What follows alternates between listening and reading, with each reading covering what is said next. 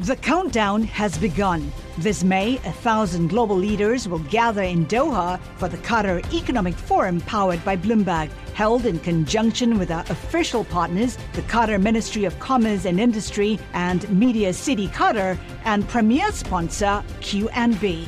Join heads of state, influential ministers, and leading CEOs to make new connections and gain unique insights. Learn more at QatarEconomicForum.com. Bloomberg is now on your dashboard. With Apple CarPlay and Android Auto, it gives you access to every Bloomberg podcast, live audio feeds from Bloomberg Radio, print stories from Bloomberg News in audio form, and the latest headlines at the click of a button with Bloomberg News Now. It's free with the latest version of the Bloomberg Business app. That's the Bloomberg Business app. Get it on your phone in the Apple App Store or on Google Play. Just download the app, connect your phone to your car, and get started. And it's all presented by our sponsor, Interactive Brokers. Welcome to the Bloomberg Markets Podcast. I'm Paul Sweeney alongside my co host, Matt Miller. Every business day, we bring you interviews from CEOs, market pros, and Bloomberg experts along with essential market moving news. Find the Bloomberg Markets Podcast on Apple Podcasts or wherever you listen to podcasts and at Bloomberg.com slash podcast. We talk about serial entrepreneurs, and I got to throw our next guest into this category. Brad Jacobs, he's the executive chairman of XPO. You know that uh, logistics company. XPO is a ticker uh, on your Bloomberg terminal, New York Stocks Stock up more than 170%. Not this bad. year. It's got a uh, $10.5 billion market cap. All right, but before um, that, XPO, he was chairman and CEO of Uni- United Waste Management, uh, United Waste Systems, I'm sorry. Uh, former chairman and CEO of United Rentals, uh, and he is CEO of XPO from 2011 to 2022 before becoming executive chairman. So this is somebody who just can't sit still. Quite the CV. Brad Jacobs, uh, he's in our Bloomberg Interactive Broker studio today. So, Brad, I know you've got a new fund out there, a billion dollars. I'm guessing most of it, if not all of it's uh, your money. What are you guys looking to do with this new fund? What's next? So only 900 million is mine. Okay. The other 100 million is from friends and family. uh, Okay. the largest one being Sequoia Heritage. Oh, nice. And- That's a and good the family friend. being real family. Like Yes, my, okay. my sister, my brother, Okay. my niece, my nephews. So we're taking that billion dollars and we're putting it into a small cap, about 15, 20 million dollar market cap. Well, it was. It's doubled its stock price today, so maybe it's 30 or 40 million market cap now. Called Silver Sun Technologies. Okay. And we're then going to spin that company back off to the legacy shareholders of Silver Okay. Sun. So, in a few months, when the deal closes, the Silver Sun shareholders will have their company back. They'll also get a two and a half million dollar dividend, and they'll get a about a 0.3 percent share in my new company. And your new company is going to do what? Well, we haven't announced the industry yet. I wanted the, the But you're going to use this shell, uh, this publicly, this, This public vehicle. entity, this Sure. vehicle, to make an acquisition. Absolutely. So tell us what the so this- acquisition this company, is. This company will be publicly traded. Yeah. It'll have a billion dollars in cash. Okay. And we'll do the same playbook that I've been doing for decades. I'm going to consolidate an industry. I'm going to buy companies. I'm going to assimilate them. I'm going to improve them. I'm going to, going to get synergy from them. I'm going to assemble a world-class team. I'm going to apply technology to improve the business, and we'll be off to the races. So you've identified the company, you just haven't announced it yet. That's correct. So Do- we do you can wanna have- tell us We've what identified the industry. You've identified the industry. industry. Okay. We, we, we don't have a companies per se Okay. that we're about to buy, although Okay. we're talking to several of them. Are- Can you tell us what the industry is here? Well, we'll With play it? bigger than a refrigerator, smaller than a bread So I got to get you back again in like what a week's time or something. something like that. All right, all right. So, what do you look for? I mean, waste management, logistics. I mean, these things aren't sexy, but what do you look for? I think they're sexy. yeah, well, Come they're, on. they're sexy for your bank Look, account. I get sexy it. means making a lot of money for That- shareholders. that's right. And at United Rentals, go. we got in. It was it was three dollars and fifty cents a share when I started the company in 1997, and on Friday it was over five hundred dollars a share. And Right. then XPO Logistics, when we started in 2011. It, our, the investors who came in with me made 32 times their money as of, as of last year. So I consider that very, very That- sexy. that- when you put it that way. So, what legit? What characteristics do you look for in a business when you go to acquire? Because you remind me of a, a guy. I'm gonna have to think of his name again. Who did this in the cable industry, the radio business, and then the en- entertainment business up in Boston. Anyway, what do you look for in a company or an, or an industry? So I look for very specific things. They've all been in industrial services. That's my value. Okay.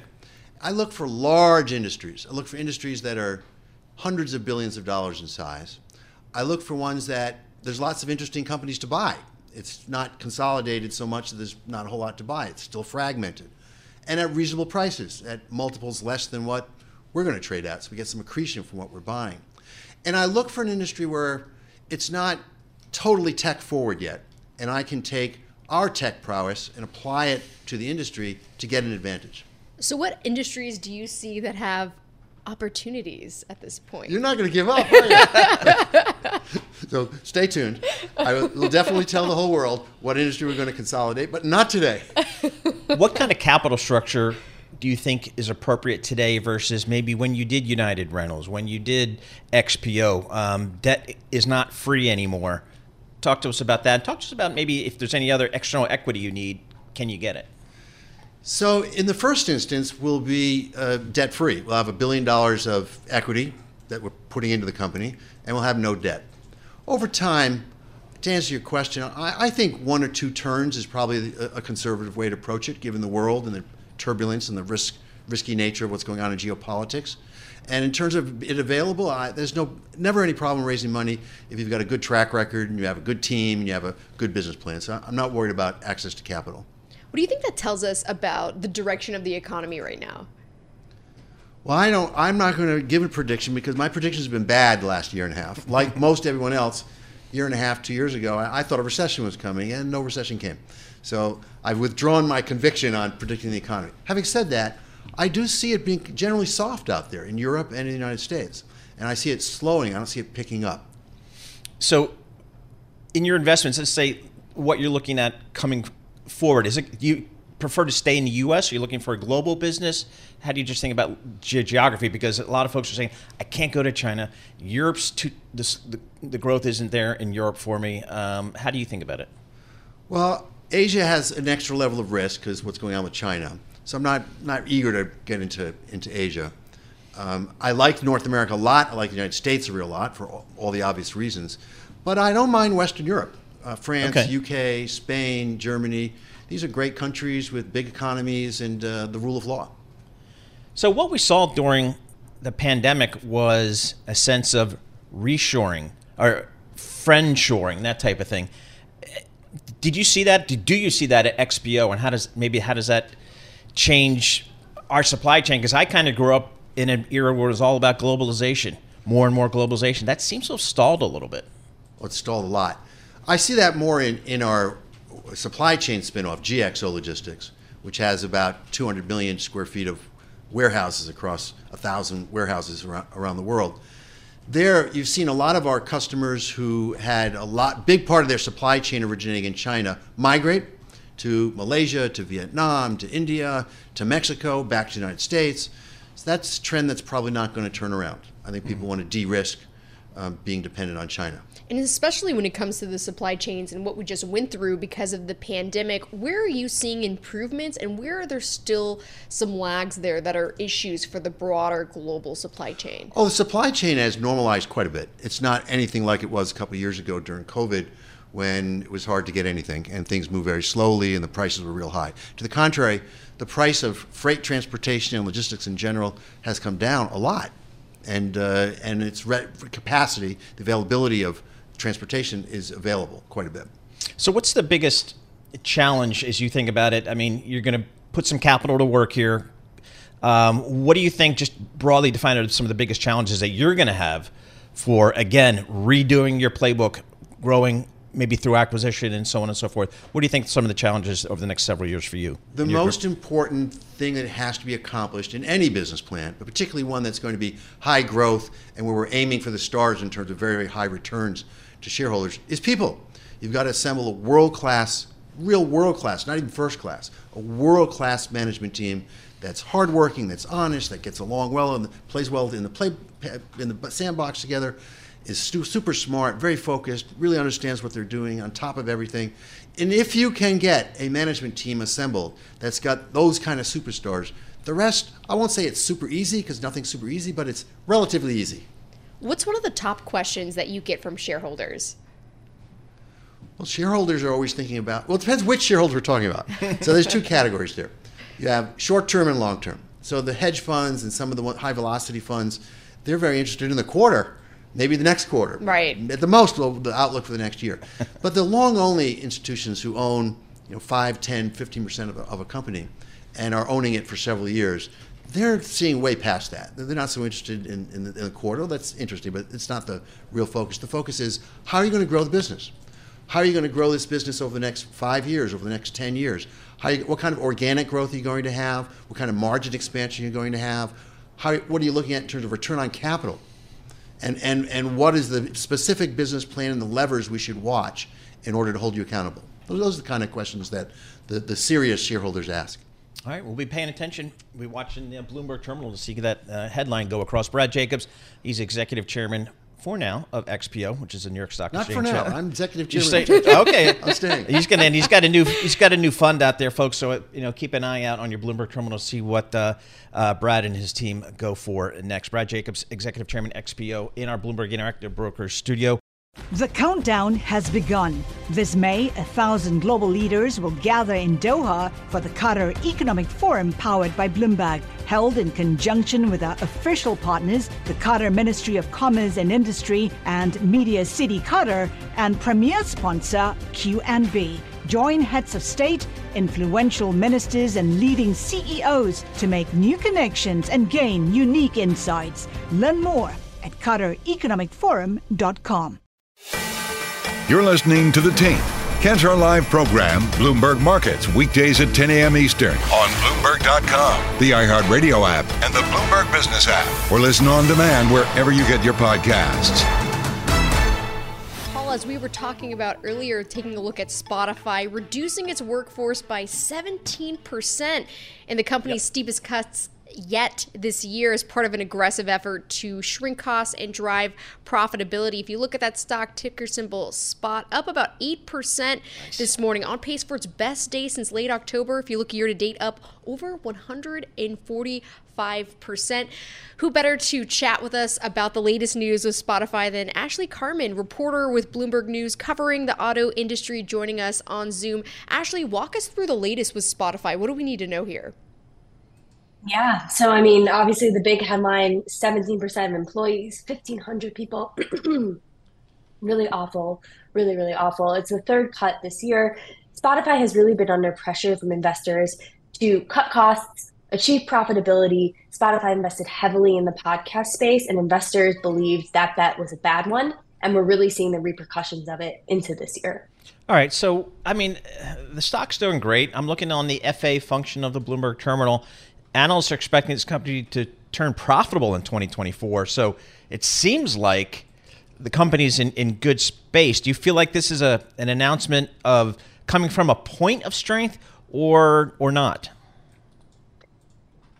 It feels like it's coming from a point of strength, although it is surprising. It does make me wonder about the status of the podcast business. We've already seen them cut significantly in that department. They cut 2% of the workforce in June, primarily in podcasting. So it does make me wonder if that bet continues to just not pay off and they continue to recognize it.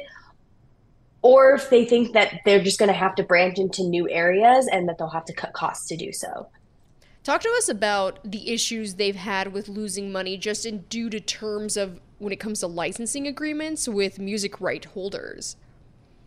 Yeah, so they have to pay a substantial portion of their revenue to the rights holders, of course, because in order to have a music streaming service, you have to license the music. And of course, the labels want their fair share. So that has been a real challenge for Spotify, which is why it has attempted to diversify its business by moving into podcasts and then most recently began offering audiobooks as part of premium subscriptions on its service. Talk to us about the, uh, I guess, the competitive environment here uh, for streaming music. Just if you could set out kind of where Spotify fits in this. I'm not a big streamer of music, but no? uh, you know, I don't know. I mean, there's a lot out there. I mean, iHeart and everything. Just give us a sense of what the competitive landscape looks like. Yeah, so Spotify is the largest streaming service pretty much globally. Um, and they're independent. They are not tied to a tech platform, which their primary competitors are. So you have Apple Music, Amazon Music. You mentioned iHeart. I mean, that's obviously a big US company in radio.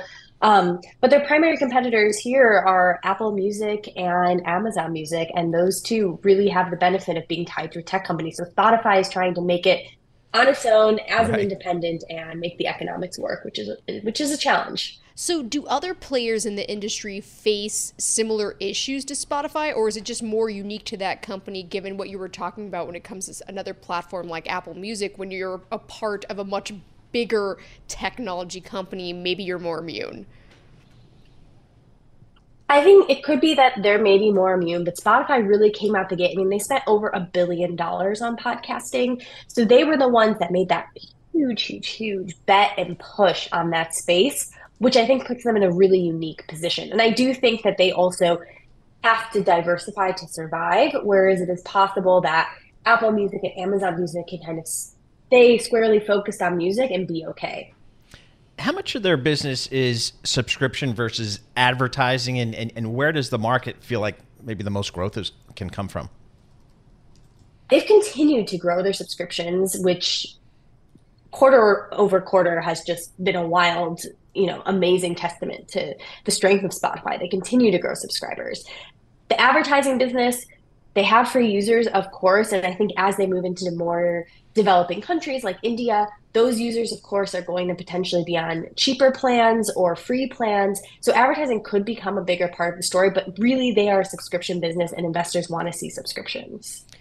And this does come during a year where Taylor Swift had quite the momentum on Spotify. So, how is it when you have someone that's successful on that, still maybe not enough to prevent Spotify from having to go through these different cost cutting efforts? Yeah, I mean, Taylor Swift, of course, super successful, Beyonce, Drake, all of them. But at the end of the day, Spotify has to pay royalties every single time someone listens to those songs. So they're not getting to necessarily benefit from that. I mean, they get subscribers and they make some money, but not enough to offset just the fact that people are obsessed with Taylor Swift. I mean, that's why that podcast that where they don't have to pay royalties whenever someone listens to a podcast was smart. But it, the question is, can they actually build a business around it and, and is it working? Right. So, Taylor Swift is actually going to Yeah. earn more than $100 million in Spotify royalties for 2023. Right? Yes. Wow. Oh my goodness. Breaking it in so, there. So where are we with with the podcast uh, business, Ashley? I mean, are they still committed to it? Are they? How do they phrase kind of how they're going to invest in that going forward? Because I know that was a concern, as you mentioned before, for a lot of investors. You know, they still have, at least prior to these cuts, they still had a podcast department that was dedicated to doing original programming. I think after this, these cuts, we'll find out more about what the state is of those shows. Um, but really, where I have seen the company focus has been on advertising. They really want to not only put podcast advertisements behind their own programming, but also behind their third party partnerships with people like Joe Rogan and Dax Shepard, as well as people who use one of their hosting services. So that could be places like NPR, for example, uses their service. They put ads on their shows. Um, so that has really been the focus moving forward for Spotify. And that was a newer goal. So I think we're still trying to figure out whether that's going to pay off. We only have about a minute left, but do you see further job cuts coming in the few next few months or, or the next year, or do you think this will be limited to what we saw today? In his blog post, the CEO, Daniel Ek, said that this decision was made to avoid further cuts in the next year or two. So that's where he's at with it. I would hope for the sake of the employees that's the case because this has probably been a pretty traumatic year for them. But yeah, as of right now, that, that's kind of what we know. All right, Ashley. Uh, thank you so much for joining us. Really appreciate it. Appreciate the reporting there. Ashley Carman, reporter for Bloomberg News, talking about uh, Spotify. Again, one of the bigger stories today on the Bloomberg terminal, cutting 1,500 jobs. Um, you take a look at the stock price, and it's been uh, all over, uh, but it's had, again, up, you know, Up over 145% Yeah, year to date. Yeah, but you just pull up the max chart here. I mean, it's obviously well, it spiked and got up to three hundred fifty dollars, three hundred fifty-five dollars a share. You know, back in kind of the beginning of 2021. Uh, so it's got a lot of work to retrace. So it's not near its all-time high, but it's definitely moving higher. And again, this is another tech story, much like Meta, where you're getting rewarded for cutting your costs and focusing on profitability, uh, which was different from you know just several years ago when a lot of these tech stories were rewarded simply for growing top line growth, whether that's revenue or even subscribers or anything like that. Now the metric has become profitability, kind of the way it probably always should have been. You're listening to The Tape. Catch our live program, Bloomberg Markets, weekdays at 10 a.m. Eastern on Bloomberg Radio, the TuneIn app, Bloomberg.com, and the Bloomberg Business app. You can also listen live on Amazon Alexa from our flagship New York station. Just say, Alexa, play Bloomberg 1130. Jess and I have been talking about a big, big story in the stock market, in the economy in 2023 has been AI. It came Yes. out of nowhere. Uh, and now every company talks about it. I don't care what business they're in. They think Kroger to trans- yeah, also mentions it. transform, disrupt our industry. I don't know. But there are legal issues uh, associated with this, which I think we're just starting to get our arms around. Um, and that is includes an area of uh, in marketing and advertising. So that's a big issue. The question is, is it a slippery slope or a good idea? Uh, the person who has the answer to that question is Rania Sedhom. She's a managing partner at Sedhom Law Group. So Rania, when I think about, I'm just reading your stuff here. Um, only something, this is according to the U.S. Copyright Office, only something generated by a person can be copyrighted, and AI is not a person under copyright or patent law. So if AI is used to come up with an advertising campaign, a marketing campaign, who owns it? And aren't they using maybe stuff that was created by a human that's protected by copyright? How's all that work? Yeah, it's complicated. It, it is only protected if it's written by a human being, and the application will denote who owns it. Typically, they'll put a company name anyway. We may never know whether it was written by AI. But some things that can happen is that as uh, AI is, is learning, whatever that means, it may be overly inspired by something that was written by somebody else, and that's a landmine. Also, the voice of the person may change slightly and the messaging may not be exactly what you want right we're we're emotional creatures as as humans and marketing just hits that nail right on the head i'm not sure if ai has honed in on our feelings just yet What are some examples of some companies that may have run up against some legal issues here when it comes to AI and marketing? Well, I think uh, we spoke previously a little bit about Sarah Silverman saying that whatever they're doing with her book is uh, copyright infringement because AI is learning her book and other people's books, of course, and then they're going to market something as a result. We don't know what it is yet, but she recently um, found herself in a setback in court, and the court said that she did not uh, prove her case and she didn't allege the facts needed to proceed. So uh, I think everyone is still having this huge learning curve, and we all need to study hard to figure out where our options lie. What you use in your note here, you just had uh, as an example of where this could be is that these machines go out and, and start aggregating information. They may go out and if they're looking for an advertising tagline, nothing gets between me and my Calvins, uh, which was just a iconic campaign starring Brooke Shields. Yes. I'm aging in the- myself yeah, with that example. back in the day, that was Yeah. it, it worked because that's all people talked about for a Yes. very long time about this this product.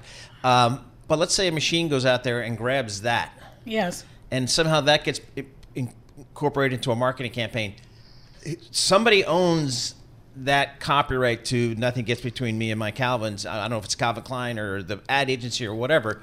Somebody's got to do the homework on that. Yes, it is very important if you're going to use machines to help you that you have to check the machine's work. You can't just accept whatever it is generated. Do you think that's happening? Uh, not really. I think that AI is making a lot of things easier and streamlining a lot of processes. And again, we like that, right, as people. I mean, look what happened with computers. Everybody was against them. Oh my goodness. Y2K, we're all going to die. I think that happened, uh, and it was wrong. so we love things that are convenient. What industries are using AI in marketing the most right now? I think all industries are across using the them board. across the board, and we just don't know it. I, I think that uh, you know they take aggregated information. For example, a hospital, right? How many? Um, I don't know how many people are going to that hospital for some kind of sports injury. Well, they're going to start marketing about sports injury because it's difficult for one person to sit there and examine each and every commercial, each and every um, posted ad, everything. But a machine can do it lickety split. All right. So AI was uh, once again in the forefront of some of the Hollywood uh, strike issues between the writers in the studios and the actors in the studios. And I guess there's new language in those agreements. And what is what language was incorporated in there to kind of give protection vis-a-vis AI?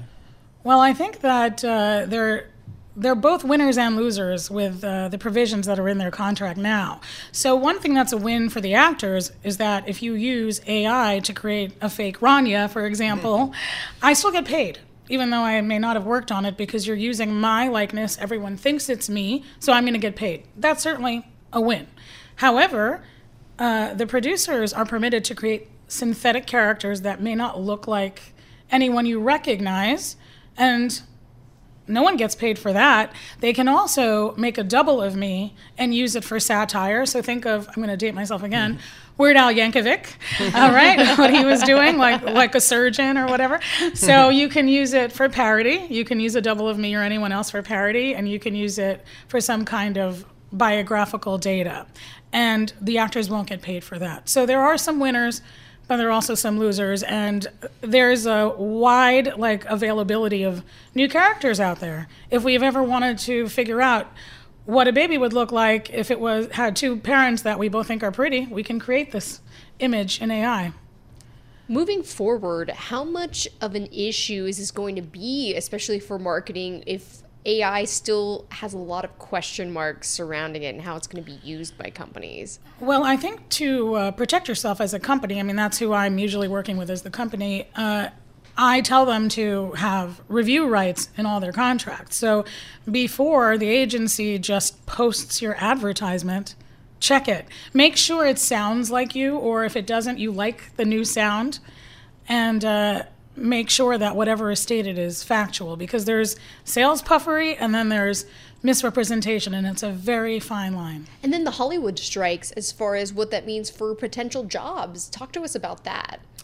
Well, I think uh, what can happen, what I do see happening, is if some stars either want to make too much, whatever that means, or they have attitudes that the producers or directors don't like, they'll just create a synthetic character that doesn't look like them or anyone else, and then they just pluck them out.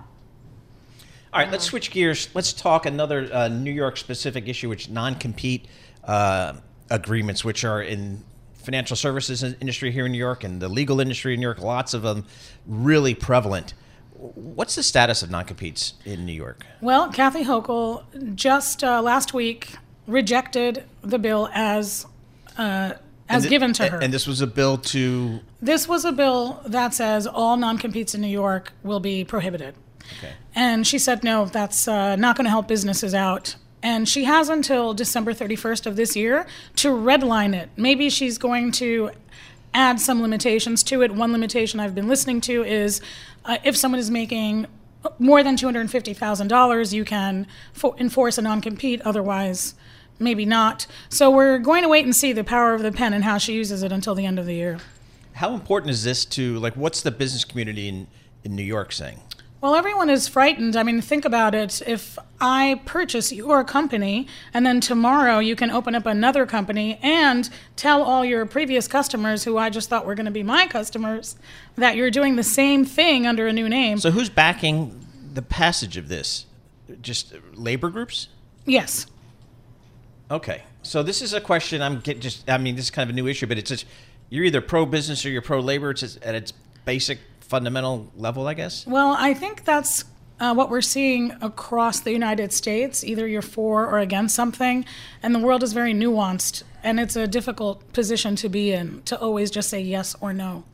So again, we'll hear from Governor Hochul by the end of December. Is that the plan? Maybe. If she does not make any changes, then it'll just um, disappear. However, President Biden has something similar in the works on a federal basis, so it may be irrelevant soon. Hmm. Interesting. Okay.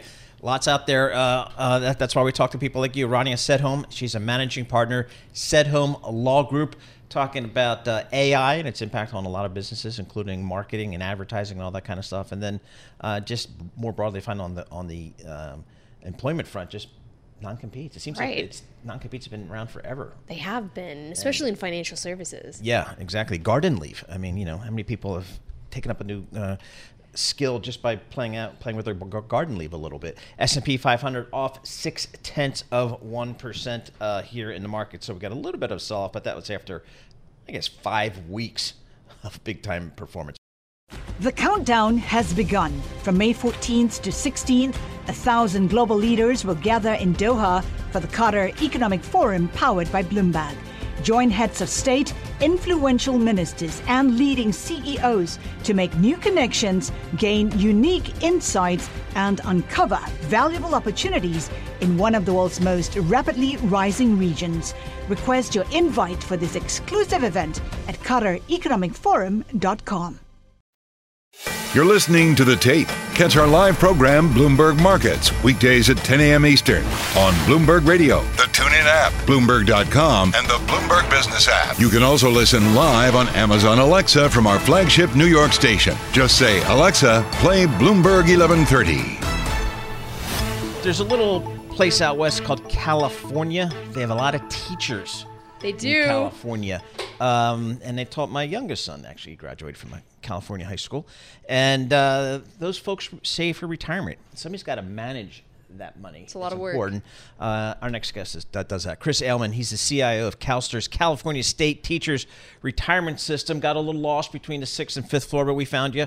Uh, Chris, that was a heck of a November for these markets. What happened there? That was the soft landing. We That's just the soft- had the soft landing. Hallelujah. rates are done. You know, the Did we see step- peak rates? Do you think we saw peak rates? Maybe 25 just for, but I no, I we've hit peak rates. Okay. Yeah, and, but I don't think they need to ease anytime soon because that would imply a recession. They'll gradually step down, but the street's ahead of itself, and I think November was the signal it was a soft landing. Hmm. So, how do you view markets heading into year end, and what's your outlook for 2024 as far as when we're talking about that soft landing scenario? Yeah, that's the interesting question. Is I don't think anybody's happy about this soft landing, and very worried because normally you would think that that means the economy is going to take off, but you don't get that sense. We had a bit of a merger Monday, so maybe the market's coming back that way, but cautious and absolutely neutral on the asset classes. We're not going to take a bet. Fixed income's back, municipal Yep. bonds are back, so you can buy and hold. I wouldn't trade. But uh, private credit, there's just not a lot of opportunities. Everything's priced to perfection. It's interesting because there still is a lot of pessimism out there from a sentiment standpoint. And when you square that away with a lot of the consumer spending data that's still really strong, what is it that's really pushing people who have a call going into next year thinking that the economy is going to substantially slow? What is going to be the catalyst? You know, that's a tough question because I've been predicting a recession for 16 months, so I've been wrong the whole time. Well, thank you and for I saying think, that because a No, lot of I'll people admit were also in that camp and who have not admitted that they were wrong. No, no, I'll, I'll fess up. I've been wrong a lot in my career. It happens.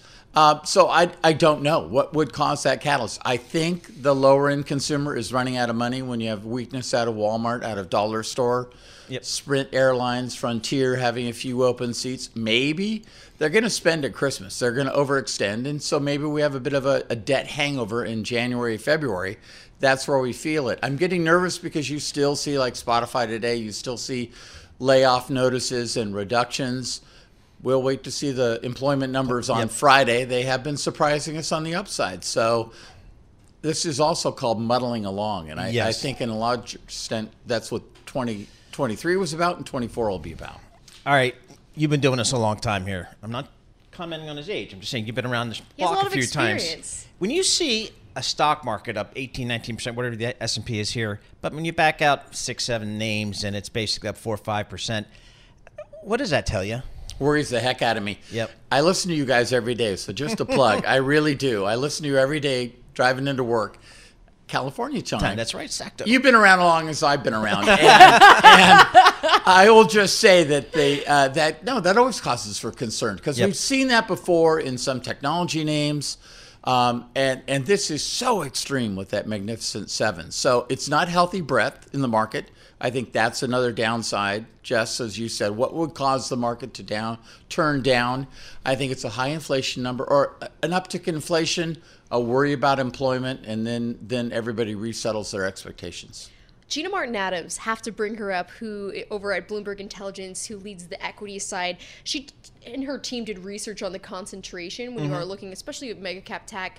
And even when there is heavy concentration, there's still time to make money between um, that concentration and when obviously there could be a flip in leadership. But from your point of view, I mean, is there still time for people will lose out if they're t- too concerned for too long? Will they end up losing out on on making money?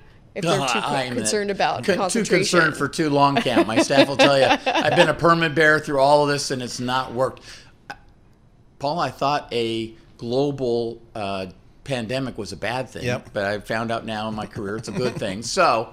Um, I have been a, a bear, and that has not been the place to be. We're we're neutral on our equity weighting, and we have been over this my 16 month uh, uh, bear market prediction and recession prediction because it's too expensive to be out.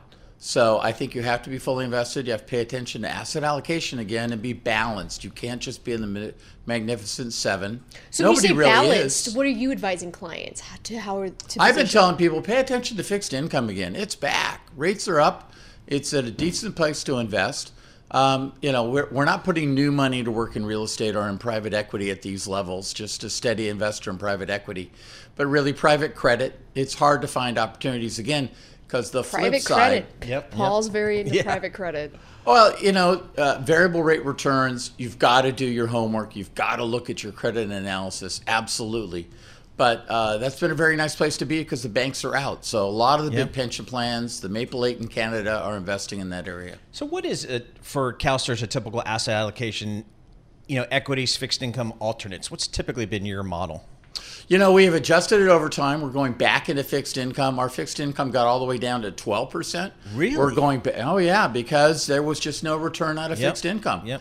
So, you know, equities for a long time was over 50%. That's coming down a little bit into the 40s. Uh, we're going to go to 15 in, in fixed income, but we're also heavily invested 15 in real estate, 15 in private equity. We've got some inflation sensitive assets. Uh, and we have another category we call risk mitigating strategies, a bucket of things, publics and privates, uh, that, that diversify the portfolio. So if you go back to the big picture, we're 80 20 and we always have been. It's just the subcomponents have changed over time. How concerned are you about this private credit business? Because it just feels like we're one or two big blowups away from everybody's eyes going to private credit, saying, "Oh my goodness, how much capital do these people have over there?" I just feel like there's no really anybody. Look, it's kind of the wild west. Nobody's really looking at it. I hear you. I think that, uh, and you will, uh, if you have a recession, you'll have some blowups in credit because people didn't do their homework. Uh, Covenant Lite will come back as a real concern, paying attention. Credit work has always been about the underlying credit, the, the due diligence on the construction of the loan. That all still matters and ha- always has. The big banks have stepped away from that middle market lending, and that's why we've been able to come in. So, yes, you're now seeing this wave of capital going in, but it's been going in place for about four to five years. It's not brand new, it's just using that term as more recent. I think it's going to be uh, an investable area, but it will always have its stories. You're going to have your Silicon Valley banks and your first reserves. That's just natural in life. So no red flags brewing in private credit from your purview. I don't think so because you know spreads are tight, so that's a concern. But spreads are tight in the corporate bond market. Uh, but no, I don't think it needs added regulation. And I think people, I will just constantly caution people: do your homework on your credit analysis. Don't loan money to people who can't pay it back. Ultimately, they won't. California, how's the economy out there? You know, very mixed. People don't like uh, And I hate to say inflation. because that's a big state. Oh So yeah, very like- diverse. I mean- well, and you guys, you know, San Francisco was in the spotlight with APEC. Yep. Um, not as bad as some people made it out. All the big cities are having trouble with homelessness. Um, Southern California is doing okay. Um, we get hit by higher fuel prices and higher energy prices. Yep. Uh, and I think we're going to be continually impacted by climate change, and people aren't paying enough attention to that. Stronger storms, aberrant weather.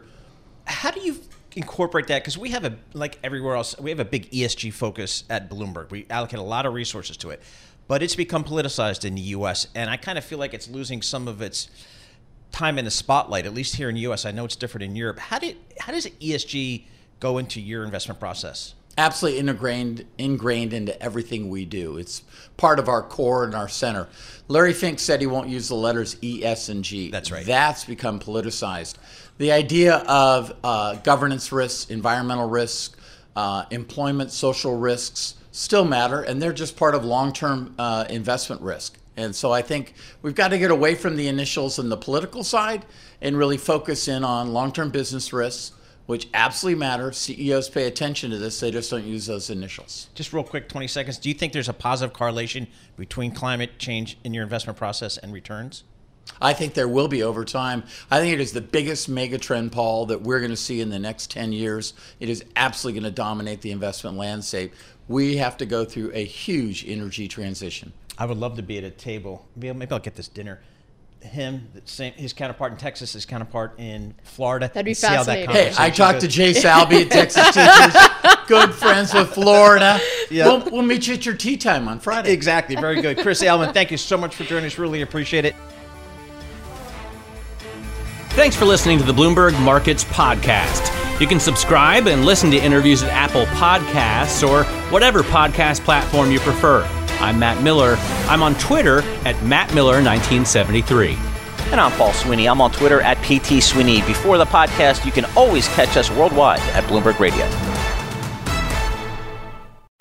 Collaborate for a greener future at the Bloomberg Green Festival, a groundbreaking celebration of the thinkers, doers, and innovators leading the way. From design and culture to technology, science, and entertainment. Hear from inspirational speakers and immerse yourself in climate solutions. July 10th through 13th in Seattle. Title sponsor Amazon. Official airline Alaska Airlines. Get 20% off using promo code radio20 at bloomberglive.com slash green festival.